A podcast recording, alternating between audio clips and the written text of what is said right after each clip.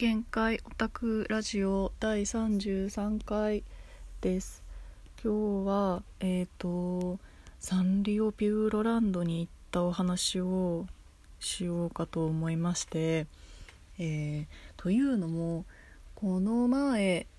えっ、と、まあ、先月になるんですけどあのスパークがね赤部赤部さん主催のコミックシティスパークが、えー10月後半にやった1日目がその台風で中止になっちゃってで2日目は、えー、と通常開催になった日。で2日目に2日目だったんですけどその、まあ、参加してきてでその日の同じ日にえっ、とそれと同じ日にえっ、とねサンリオピューロランドでえー、とヒプノシスマイクの DJ イベントがやるっていうことでえっ、とお友達があの同行者さんを探していらしたのでもうなんか一緒に行かせてくださいって言って同行させてもらったんですけどえっ、とねすごくすごく楽しかったんですよね。でねえっ、とサンリオピューロランドに行くのが私ほとんど記憶になくてでもう初めほとんど初めて行くような気持ちだったんですよね。多分ねそのすごい小さい頃に行ったはずなんですよね。なんか写真を見たことがあるんですよね。小さい小さい自分がその家族か誰かと一緒にそのピューロランドの前で夜景であのの写真をね見た覚えはあるんでね行ったことはあるはずなんですけど、まあ、全然覚えてないからもうほとんど初めて行くぐらいの感じで行ったんですけどいやねなんかそのリアルジョージの時はサンサンリオのキャラクターになんかが大好きな子供だったわけではないのでなんかそうなんですよねあんまりその可愛いものが好きだというもともとそういう感じではないしあんまり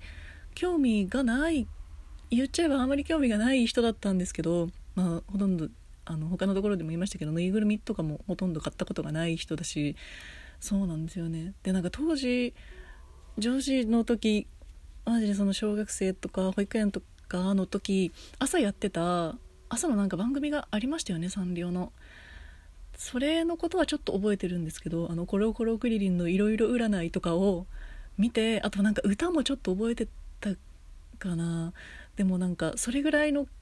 感じなんですよね。でなんか成人して結構サンリオのキャラクターが好きっていう人も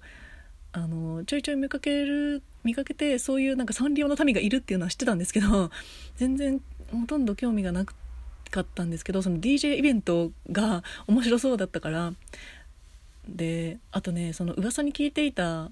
のにはそのツイッターでね見たやつなんですけどそのヒプノシスマイクではなく普通の通常のっていうのかなそのサンリオで DJ イベがやってるやったっていうのの動画を見てその キティさんキティさんの「マザファッカー」が聞けただけで来てよかったみたいな動画があってすごいもうなんかクラブだったんですよね。ただのクラブだったんですよねマジで。でクラブみたいな空間でそのキティさんがその何？クラななんて言うんでしょうあれなんかあの円盤を回してるなんなんていうのか忘れちゃったけどしてる DJ をしてるところを見てなんだこれクソおもろって思ってはいたんでああいうのが、ま、もしかして生で見れるって思ってあの楽しそうだなと思って行ったんですけどあのねまずね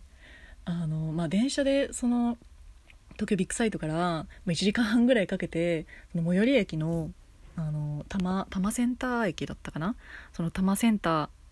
小田急に乗ってで多摩センター駅まで行くじゃないですか。そしたら駅に降りたらまずその駅の中あ駅の改札出た瞬間からねそのなんだろう柱とか壁とかにもうサンリオのキャラクターがこう見るところ全部にこうてでが貼ってあってっていうんですかね。でもうなんかその時点でちょっとテンションが上がり もうなんか非日常に迷い込んでしまった感がおなんかサンリオ来たなっていうかそのキャラクターを見てすでになんかえ可愛いってなんかすでにその時点でときめいてしまってでなんかそのなんか可愛いものに囲まれているみたいな ちょっとテンションの上がり方をしてしまってすでにで駅に着いた瞬間から。でもうちょちょっと徒歩歩いてそのピューロランドまであるんですけどその間にもねいろいろなんか旗があったりとかしてもう近づいていくごとにあはい時報ですね、えー、失礼しました。もう近づいていくごとにもうどんどんこうボルテージが上がっていくわけじゃないですか。で、え今からなんかもう超絶楽しいところに行くんだみたいな 気持ちになっていくじゃないですか。でもうあのー、もう記憶の通りのねそのピュールランドの入り口が記憶の通りのじゃないなんかその写真の通りのもうがあってこうで受付にそのまあ DJ イベントに行く人は受付はこちらみたいなところがあって、えーと、通常の受付とは別のなんかところがあってでそこに受付をしに行ったんですけどそのチケットを渡してでしに行ったらその受付のところ男の人が座ってキャストさんっていうのかな？その人が座っててで窓口のところになんか小物入れみたいなのが置いてあってでねあのー、なんだっけ？なんなんだろう。ヒプノシスマイクのグッズがそこにあのパシャコレっていうのがあってでなんかなんだろう。写真ブロマイド小さいブロマイドみたいなそういうグッズがあってでトレーディングのやつでで、まあ、紙なんですけど印刷されてるやつなんですけどそれがなんかカード小さいカードみたいな。でそれが置いてあってでえっとサマトキとえーと、ジャクライ先生のがこう並べて置いてあってでなんかもうその時点であコラボだから。しかもその日はあの横浜と,、えーと、新宿の日だったんですよ。でなんか浜浜の公演とあの全部で4公演あってそれぞれのディビジョンごとに分かれててでまあその浜の会に行ったんですけどででその日は浜と新宿の会だったから多分そうやって置いてあって。でもなんか一緒に行った人がそのあそう2人でなんかこうあグッズが置いてあるみたいな感じで「えなんで？ハマと塾の？あ今日はその日だからか」って言ってでそれでもうなんかそれを会話気づいたらしい気づいたらしいなってことを察したその男の人受付の人がなぜかそのその時のカードを無言でスッて上に上げるとあのジュートのそのやつが出てきてでなんか2人 ,2 人ですごい動揺して「え？えななんで？なんかグッズとか身につけてないのにななぜか押し押しがばれたみたいにザーってなってしまったんですけどよくよく見たらあのー、なんか 白押しのやつだったんです。箱推しでそのキャラの名前 MC レームが書かれたやつがそのトレーディングのグッズの中にあのー、なんか低確率で入っていてなんかあレアカードだっつって。なぜかなぜかレアカード見せてくれ無言ですって言って。見せてくれる。もうなんか一瞬の戸惑いとこのあレレアなやつだっつってなんかレアなやつだってなんだよって感じですよね。もう成人した女がそんななんか喜ぶのがその時点ですでに面白い。でえななぜかカードが置いてあるグッズが置いてあるって言って。えなんで押しがまれた。あ違うレアなやつだって。その流れめっちゃ面白かったんですよね。なぜなぜピューロに来てこんななんかって感じだったんですけど。はい。でもそのそれでもうすでに面白かったんですがもうなんかね中に入ったらもう可愛いもので溢れていてまあそりゃそうなんですけど。サンリオのねキャラクターのいろいろななんそう装飾とかがこうあってもう全部全部可愛かったんですよね。もうぬぬいぐるみぬいぐるみじゃないな。なんかうんうまく言葉で言えないんですけど。なんかほんと可愛くってもうこれは多分行った人にしかわからない。でもそのほとんど興味がなかったのにもうその可愛いものに囲まれてる空間に行ってしまってもう完全に心が女児になってしまったんですよね。もうなんか可愛いピンクのピンクのうさぎ可愛いっていう。でなんかアトラクションとかもあってその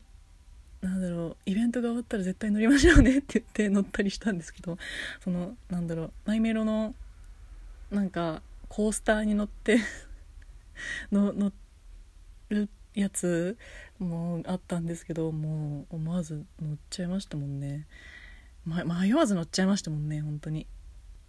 あとそのメルヘン工房っていうあのなんかオタクが好きなやつが